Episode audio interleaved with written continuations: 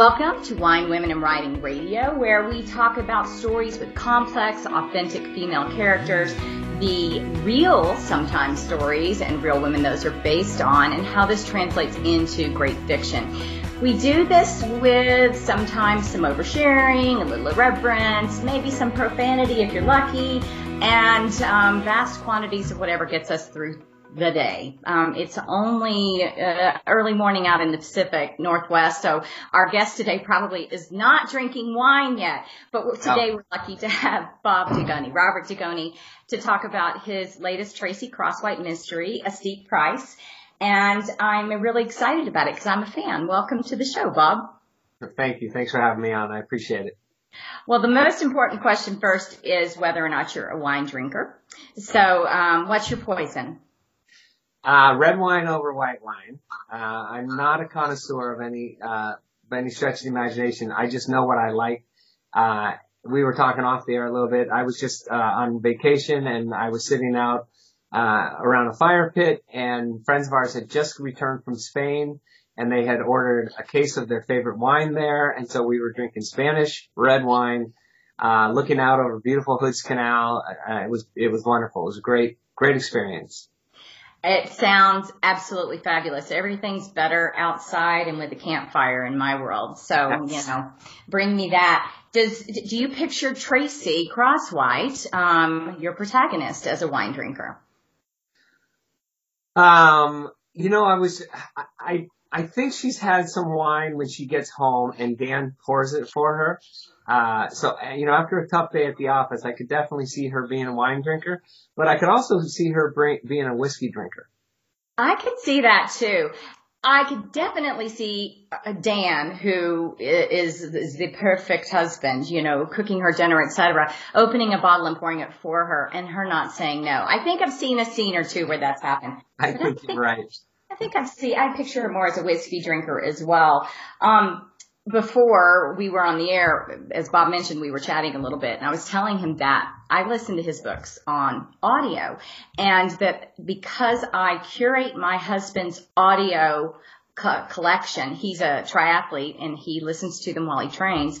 I have got him hooked on Bob Dugoni, and he's listened to every single one of your books, and that we absolutely love the um, voice narrator, Emily Sutton Smith. I think she does a great job on that but you were also telling me uh, about a recent experience that you'd had where you have a book that you narrated yourself, and I would love if you tell us a little bit about that.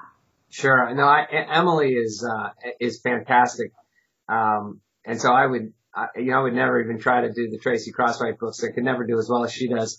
But I got asked to do uh, a book that I wrote called The Extraordinary Life of Sam Hell. Uh, it's a very personal book. It's not autobiographical at all, but it's about a young boy who grows up with ocular albinism, which means he has red eyes. It's been compared very much to John Irving's A Prayer for Owen Meany. Uh, it's about this young boy who grows up in the 60s. He can't change the color of his eyes and he's bullied. Uh, he's bullied at school. He's bullied by kids. He's bullied by the teachers. Uh, and his mother is this very devout Catholic woman who is just very resolute throughout. And, um, and is constantly telling him, you're going to lead an extra, you have extraordinary eyes because you're going to lead an extraordinary life. And in the midst of her, him hearing this, all he sees is the, the negatives that come with it. So in any event, when I turned the book in, Lake Union, my publisher asked if I would be interested in narrating it. And, uh, I'm an old actor. Uh, and so I thought it would just be a kick in the pants. Uh, it was difficult to get back to Brilliance Audio. It was back in Grand Haven, Michigan, but I made it my way back there. I had talked to more experienced narrators and they had said it's a lot of work. It's really hard. You're you're in a studio booth all day. Your producer is on the other side of the glass, and you know you're just constantly starting and stopping, starting and stopping. I loved it. I loved it from the moment I started it till the moment we got to the very end. Um, I thought the whole thing was fantastic. You know, to be able to play every character uh, in the book, uh, including the first person narrator to me was really um, one of the one of the most special things that I that I've done in, in my life. I had a great producer director in Ken Schmidt, uh, who really helped me to do the female character voices uh, without making them um, stereotypical and those kinds of things. Um, and I, you know, I didn't know how it went. I just I did my best, and I found out after the fact that um, I won a Golden Mike Award, uh, which is the highest award you can get for a narrator, and uh, that meant a that meant a tremendous amount to me. I love that you were an old actor. A lot of um, authors would find it intimidating, but for instead it to be something that was like, yes, an opportunity to play all the parts. That's fantastic. Yeah, yeah, it was. It was. It was great, and um, you know, I when I look back on it, I don't. I would not want. I would not have wanted anyone else to narrate that book uh, because it was. It was such a. Um, uh, it was such a personal book. Uh, at the same time, you know, we were talking earlier about uh, the woman who narrates my Tracy Crosswhite novel. She just, uh, Elizabeth, uh, Emily Sutton is her name, and she is fantastic. And I would never, I would, I could never do as good a job as she could do. So, you know, when you find that right narrator, it's really special. Well, we've really enjoyed um, and her her narration, and I also listened to you with Sam Hell. So great job and congratulations on a fantastic book and on uh, winning the Golden Mike. That's Thank pretty you. cool. Thank you. Well, we'll switch back to from from what I think of as more literary fiction, more your John Irving kind of hat, to your um, Tracy Crosswhite books, which are delicious and addictive, and you know you have to keep reading one after the other. Um, and I want to hear before even we talk about Steep Price what made you start writing a female detective? How did that come to be? Because I think your previous protagonists had been male. David, David Sloan, male. Mm-hmm. And the books were very male dominated.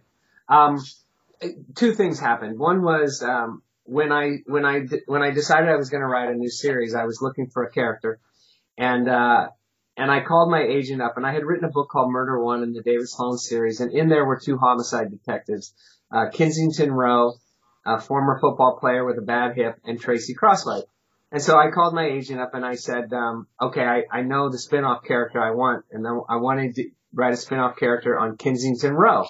Mm-hmm. And my agent thought about it. Um, uh, Meg Ruley at the Jane Rotrosen agency. She thought about it. She thought about it. And she said, let me get back to you. So she called me back and she said, what about Tracy Crosswhite?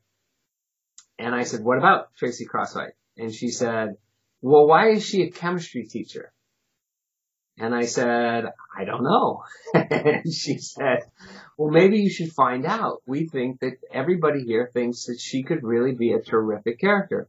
So that was the start of it, is I started to figure out why, why was this character of mine a, a former high school chemistry teacher and what was her background and where was she from? And, um, and I just, I kind of just started and, and the question I always get is, um, did you try, did you, was it difficult writing from the perspective of a woman? And my response is always the same. I say, I don't write from the perspective of a woman. I think that would be a fatal mistake. I'm not a woman. I would be, you know, I would not be able to do it. I have a lot of women in my life. I have four sisters. I have a professional mom. I have a professional wife. I work, worked with a lot of professional women. So I have a lot of women that can help me. Um, but really what I tried to do is I tried to write from the perspective of a character who's been through a, a horrific uh, background background experience and she's trying to recover. And you know whether she's male or female, those circumstances really doesn't matter. She's a human being who's um, who's trying to create a life for herself after a after a horrific tragedy has stolen her sister. And one of the things I love about Tracy is I've read where men have tried to, to write from the perspective of a woman and comes off wooden. They're overly feminine in some ways or the mark is just missed in others. And Tracy's just, she's a person. She's a real person with real issues. She is believable. She's based upon the sum of her parts and not on one characteristic, right? And, and yeah being female is just one of her many attributes. So I, I love that you did it that way. And it's funny that, um, that your agent prodded you a little bit to go in that direction because, you know, the, the chemistry thing is a fun and wonderful thing that comes in handy for storylines. And you had all those books with the great exploration of the horrific events that that set her on the path that she's right. she's on. So I love it.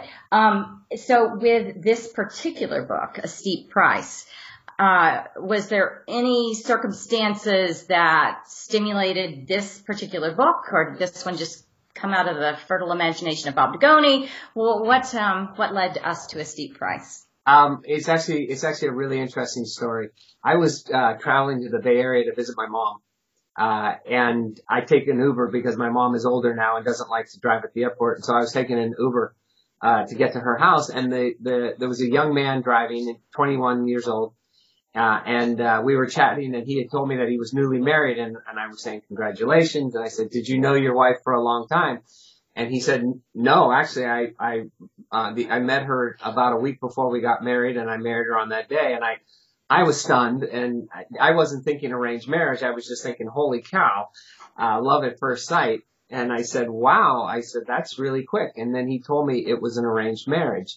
And I asked him, I said, were you, were you terrified to marry someone you hardly knew?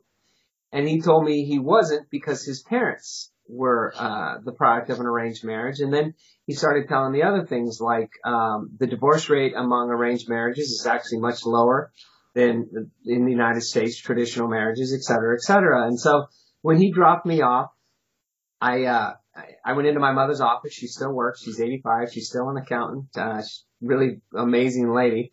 And I found an empty computer terminal and I just started doing research. And I wanted to write a story that involved uh, Vic Fazio, one of Tracy's partners. I had right. done a book that had Kensington Rowe in it um, a little more heavily. I had done the, the prior one uh, a Trapped Girl had um, uh, Del uh, Castigliano in it. So I wanted to, to tell a little bit about more who Faz was and his marriage. And his marriage was a blind date. You know, he, he met Vera on a blind date and they ended up getting married. So the stories just sort of started to mesh together. Yes. And, uh, but it really started with a cab drive. That's wonderful. I, I, um, Ubered to see my mother-in-law um, a week or two ago and had a cab driver that was basically trying to uh, not cab driver Uber driver that was trying to pitch me stories the whole time, but none of them stuck. So I really like yours. I want I want that Uber driver or something um, so with this book, you've covered so much ground with Tracy already as far as what uh, what we might call women's issues, you know, things that um, particularly interest or about women, and, and that makes sense because Tracy's a girl. Um, so this one, you're stimulated into a new direction. You've got the arranged marriage.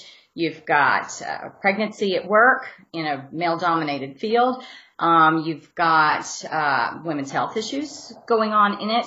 You have um, a split between best friends. You've got a female antagonist. You really had it going on in this one with women's issues.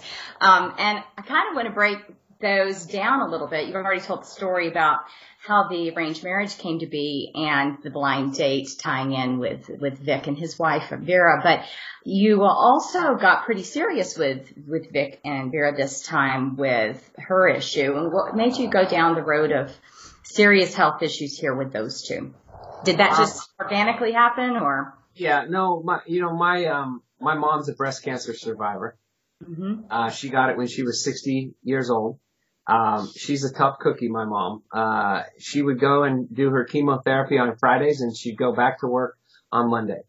Uh, she's, a, she's a tough cookie. Uh, and then I have a, um, a cousin who lost his wife about 10, 12 years ago uh, wonderful, really Lisa was wonderful, wonderful, um, woman and she died of breast cancer. Um, you know, breast cancer is a huge health issue in this country. And I had someone tell me one time that if, if testicular cancer was as big a, um, health issue as breast cancer, there'd be a cure for it. Yeah. And that, that's pretty sad to think when you think of that. Um, because there are, uh, there it's it's really become much more prevalent. So um, I wanted to write a book in which uh, Faz, I mean Vera is Faz's life, mm-hmm. and it's I, I, hope it's apparent in the book that you know they are it's, it's Vera and Faz. They're not they're they are like one entity.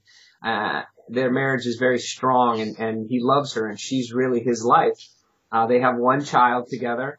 And uh, here in the middle of this horrific case that he's attempting, that he's the lead detective on, um, Vera discovers a lump in her breast and she discovers she has uh, uh, breast cancer, and she begins treatment.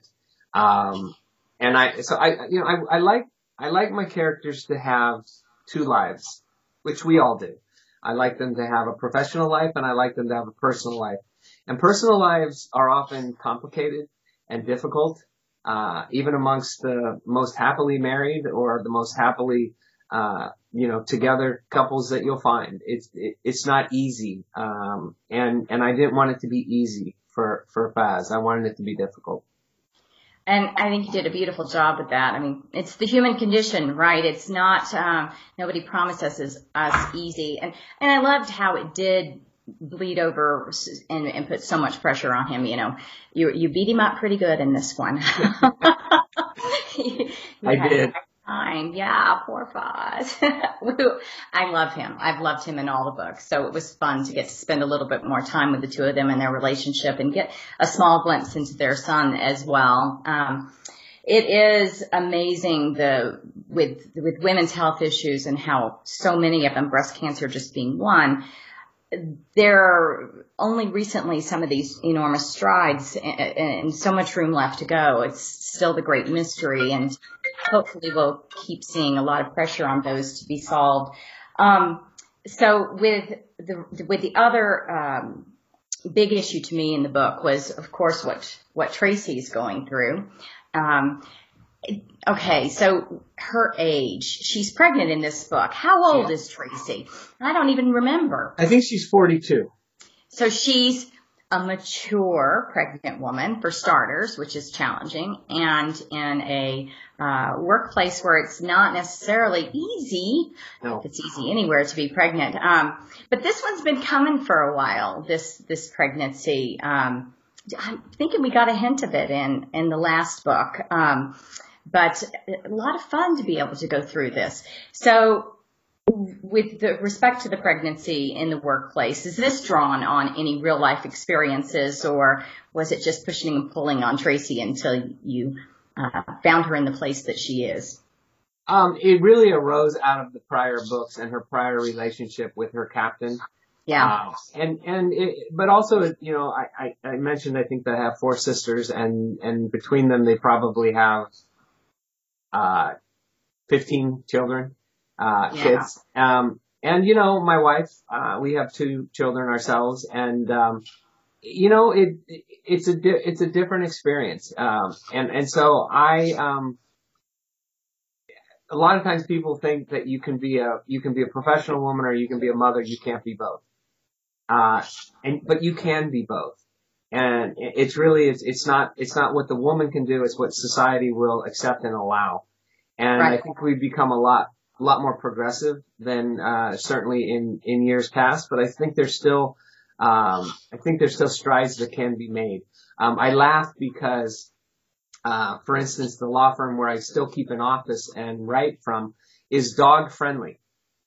And mm-hmm. I think mm-hmm. to myself, I don't think I've ever heard of a workplace that was kid friendly.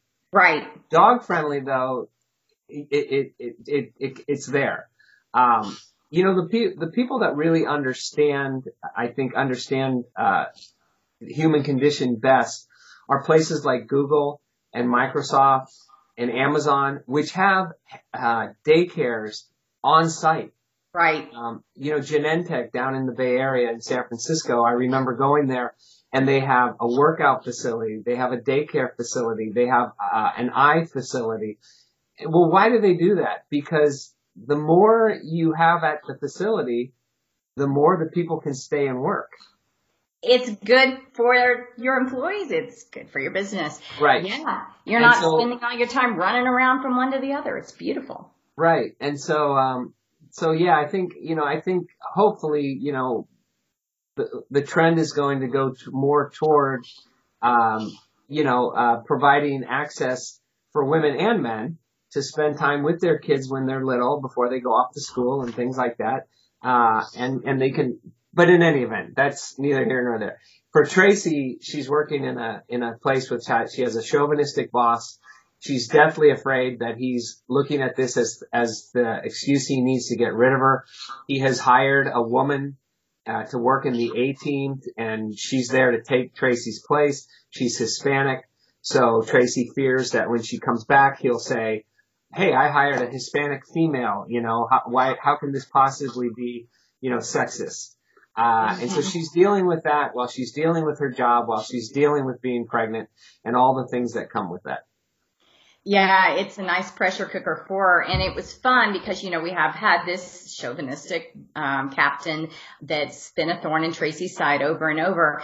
And this time we had a new wrinkle, which was a woman at work that's the one that's pushing Tracy's buttons. And, and that felt very real to me because women aren't always very kind to each other. And, and so to have a little bit of that antagonism, even if whichever way it goes in the end. But at certain points in the book, to have that antagonism um, was a, a, new thing for her to be dealing with, and felt very real to me.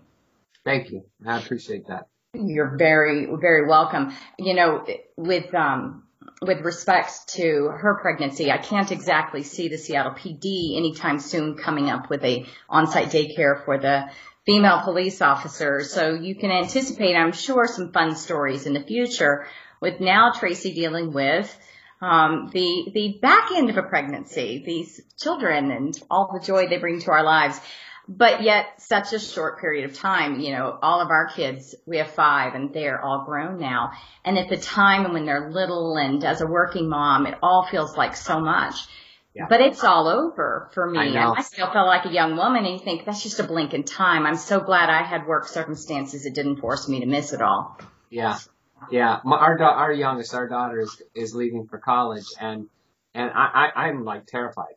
I mean, I'm, I'm absolutely terrified that, you know, she's, we're going to be empty nesters because it, you're right. It just seems like, you know, a couple days ago they were these little kids and, and I tell, I tell my, I have, uh, nieces and nephews now that are, 30 years old and have kids. And I tell them anytime they complain, I say, I say, treasure these years. Uh, yeah. These are the best, these are the best years of your life. I'm telling you.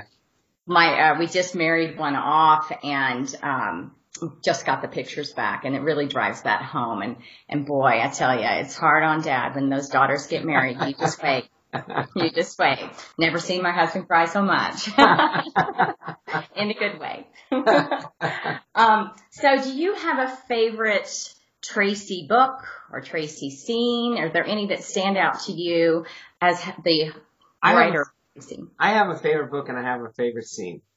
Uh, my favorite book is My Sister's Grave because it changed the it changed the lives of my family members. Mm-hmm. Uh, I mean, it, it just did. It, it uh, uh, Thomas and Mercer did such an incredible job selling that book. Um, that you know all the beautiful things that come with that. Um, it, it changed my life. It changed it changed my family's life.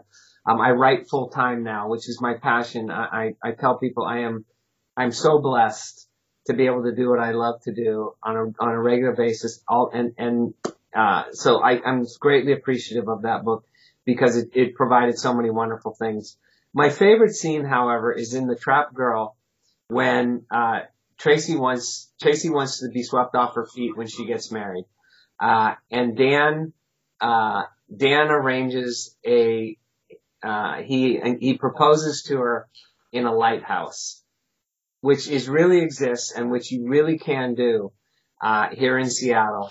And boy, if I could get married again, or maybe maybe for my my wife's 25th wedding anniversary, maybe I'll see if I can uh, if I can get that lighthouse and do what Dan did because it was pretty spectacular. It, it would give you big romantic husband points. Yeah. Yeah, I think it would. Vow renewal on the 25th. That sounds good. So you're a romantic then at heart. You picked a romantic scene as your favorite. Um, yeah, I would say that I am. Um, you know, like everybody, life often gets in the way and we have to stop and and uh, and remember what's really important in our lives. And you know, what's the most important thing in my life is my wife. But that's also the easiest thing to take for granted because sure. she's so capable. I mean, my wife is the most capable human being, male or female, I have ever met on the planet. She can ride a horse. She can drive a tractor. She can uh, parallel park a, uh, a horse trailer, a boat trailer and yet she can then go inside and get dressed up and be the most beautiful woman at a party. You know, she's just she's just an amazing lady, and, and sometimes I know I take I take it for granted, and, and that's a mistake. Well, and you know, a little crossover from real life to fiction. It, Dan faces that same um, that same thing with Tracy as well, doesn't he? A super capable woman who also is truly a woman, and it takes a hell of a guy to love a woman who's super capable. So hats off to Dan and to you and your wife. That's awesome. Thank you. and uh, how long till 25 years? Have to have to know when we can all be sending these um, Next- congratulations to the air. Next next July.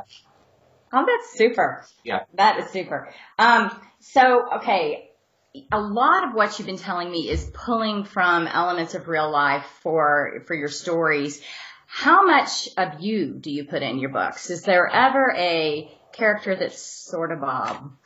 Um, I think you know the answer to that question.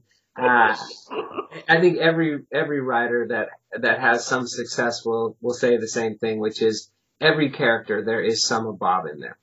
Um, Yeah. I think if I was a woman, uh, you know, I would like to be Tracy Crosswhite. I'd like to be capable. I'd like to be working a job that I love to do, uh, and but to be treated equally and fairly. Um, you know, I think I think if I make mistakes and I take you know someone for granted, uh, then I'm probably uh, Nolasco, you know, the her, captain. Um, so you know that's the beauty of being a writer is uh, we were talking off the air a little bit, you know, and I'm a I'm a former actor, but the beauty of being a writer is you get to, there's a little bit of you in every character you write. Mhm. Um, and sometimes that scares the heck out of your spouse who reads your books and goes, "Oh my God, where did you think of this horrible person?" You know. Uh, I just kind of looked in the mirror and one day and but there I mean, that, that, that, that's that's the beauty of it. I mean, if, if you know all of my little idiosyncrasies, you know, I'm I'm claustrophobic, so if I want my character to really be in a terrifying situation, I would probably put her in a box, you know, and because I, I I would know what that that that feeling, that anxious feeling you get when you're when you're claustrophobic. Um, you know, all those little tiny things that uh, that make a character real. And you know, I teach writing to um, to other writers, and you know, I'll, I'll say to them, you know, what makes your character real? Because you, you want to create a character that's that's real but larger than life. You know, how do you do that? And they'll all say, well, you know, the the, the old standbys, right? The, the the detective who's an alcoholic, uh, the person who's suffering from this. And I say, what about the little things that makes us all human? You know, the, not being able to sit on the middle seat of an airplane because you're claustrophobic, uh, anxiety, you Mhm. know, uh, panic attacks. You know, I, I just had a conversation with someone who, this person is, I thought the most put together human being I'd, I'd ever met in my life. And, uh, you know, he revealed to me that he'd been off work for six months because he was having panic attacks. And, you know, it just makes Yeah. him so real. And this is a guy that I would, I would create a character out of this guy. I mean, he's just, he just co- comes across as this big, macho, wonderful, you know, guy who's got it all together. We, none of us has it all together. None of Yeah. us. Absolutely. And honestly, that's to me what makes um, for uh, great fiction is when you are able to find whatever it is that is the not the weakness, but the vulnerability of that character. So I love it. Absolutely love it. And yeah, it is hard. It's hard to keep Bob or Pamela out of these, out of these books. And, and I don't know if it would be better if we could. So embrace it and go with it, right? Right. Um, so uh, what's up next? Um, are you writing something now that we'll see soon? Or, by the way, the reality of living in a cabin in the mountains is there's a fly that's saw trying to land on the video thing. So I'm doing this. Sorry, everybody. I'm dancing. I'm dancing. Um, anyway, um, so what are you working on now? um, thanks for asking. I just, uh, I just finished the developmental edits on a, on an espionage book of all things. Um, so I'm? I'm, go- I'm going back to my original series and I'm taking a character from that series who's a former CIA agent, Charles Jenkins, ex-CIA agent living on an island here in the Pacific Northwest. And he gets pulled back into the CIA. He gets sent to Russia and everything he's been told is, is upside down. And he finds himself running for his life. So how did I, how did I come about with this story? Well, again, it wasn't a cab drive, but uh, I had a guy that uh, was had got a hold of me several times and said, "I have a, a story for you. You might be interested in. I'm sure you've experienced this. Those are the people you definitely don't call back." exactly. but you know, there was something about the earnestness of this guy's story that I looked him up, you know, on Google and everything, and and um, he's was legitimate businessman, successful businessman, et cetera, et cetera. And so I decided, what can it hurt? I went to have coffee with him, and right before I left, the short of a very long story is there was an article written in the 1980s, way down on the uh, on the on Google, about a former uh, CIA agent accused of espionage uh, and was acquitted. And sure enough, it was this guy, and we talked, and I said, "Listen, I'm not gonna, I don't want to write your story." He said, "I don't want you to write my story. My story's already been written." But I just thought it would make an interesting premise, and Yeah. so, um, so I, I, I said, I, what I did is I wrote a, uh, a story that he helped, he helped me to write, but it's not his story, but he helped me to, um, um, with the espionage, with the spy stuff. Oh, And I, that's wonderful. yeah, I didn't tell my agents that I had these contacts, and I actually, in the process of doing this, I met a second guy that worked for the CIA in Moscow in the 1970s. Um, and I, so I asked them to both read it, and so when my agents read the book, my agent called me up and she said, "Okay, uh, what is going on here? Do, do, you- Do you have a secret life? do you have a secret life? Is there something?" And I, I started laughing. Um, and I was, it should, it was, it was the most fun I ever had writing a novel. Oh wow, that's great. Yeah. And such a different thing. I'm gonna look forward to that one. I I kind of um, grew up on like the Tom Clancy, you know, and all of those books. So it's a secret guilty pleasure of mine. Is a good espionage book. Um, and so with people that are wanting to be able to uh, catch you somewhere in public, do you have any events coming up or anything where you'll be appearing? Um, This- let's see. Uh, I'm actually going to Africa for three weeks. That's It's gonna be fun. fun. But when I get back, uh, mid-September is the Pacific Northwest Writers Association Literary Conference. I'll be at that. Uh, I'll be doing a little teaching. I'll be doing speaking. Um, so that's, uh, that's in September. That is, uh, the 13th through the 16th. And then in, uh, October, I will be at the Surrey Writers Conference from, um, October 18th to October 23rd. And those are my next two things. And and that sounds fun. I've heard that's a great event. It's a great. They're both great conferences. Uh, Surrey is very Canadian, so uh, they're very, very friendly, wonderful people. Uh, PNWA, uh, I'm on the board there. The really good people put that conference on as well. Sounds like your peeps. It's your Yes. people. Definitely. Um, and with respect to people being able to find out more about your books, um, you've got a website. It is, what is it? Um, is it just Robert? it's just robertdugoni.com. It's just all been redone. Uh, um, Thomas and Mercer and Amazon Publishing is just doing a big push. So they've helped my, my editor, my, uh, internet person redo the website. Uh, it looks beautiful. It has every, all the information anyone would need on there, including my newsletter, um, which is very limited. I don't spam people. It's just to kind of let them know when a new book's coming out. Awesome. And if you guys want to know how to spell Dugoni, it's right behind his head. there, under my sister's grade. There. D-O-N-I. Um, and I also wanted to tell you that I got a newsletter the other day and saw your name. You've been up for so many awards, fantastic nominations, um, number one bestseller on Amazon, and now you're up for the Silver Falchion for Mystery, which I I won last year. So I had to say, go, go Bob. Good for you. Congratulations. can enter this year so I can cheer for you. Thank you very much. Yeah, that But- would that would be a wonderful award. It, it would be. Yeah, but you've been up for some great ones and finalists and nominees already. So uh, you you kind of already have an impressive resume, my friend. Very impressive. Well, I'm going to go ahead then and wrap this up with with Bob. Um, I want to thank everybody for listening and let you know that this is a copyrighted production of the Authors on the Air Global Radio Network because I would be lynched if I didn't do that by Pam Stack, our producer. And um, Bob, I want to thank you for being part of Wine Women in Writing. When I pitched it to you, I'm sure the name, you know, you're thinking, I'm not a woman. Why is this woman asking me to be on her show?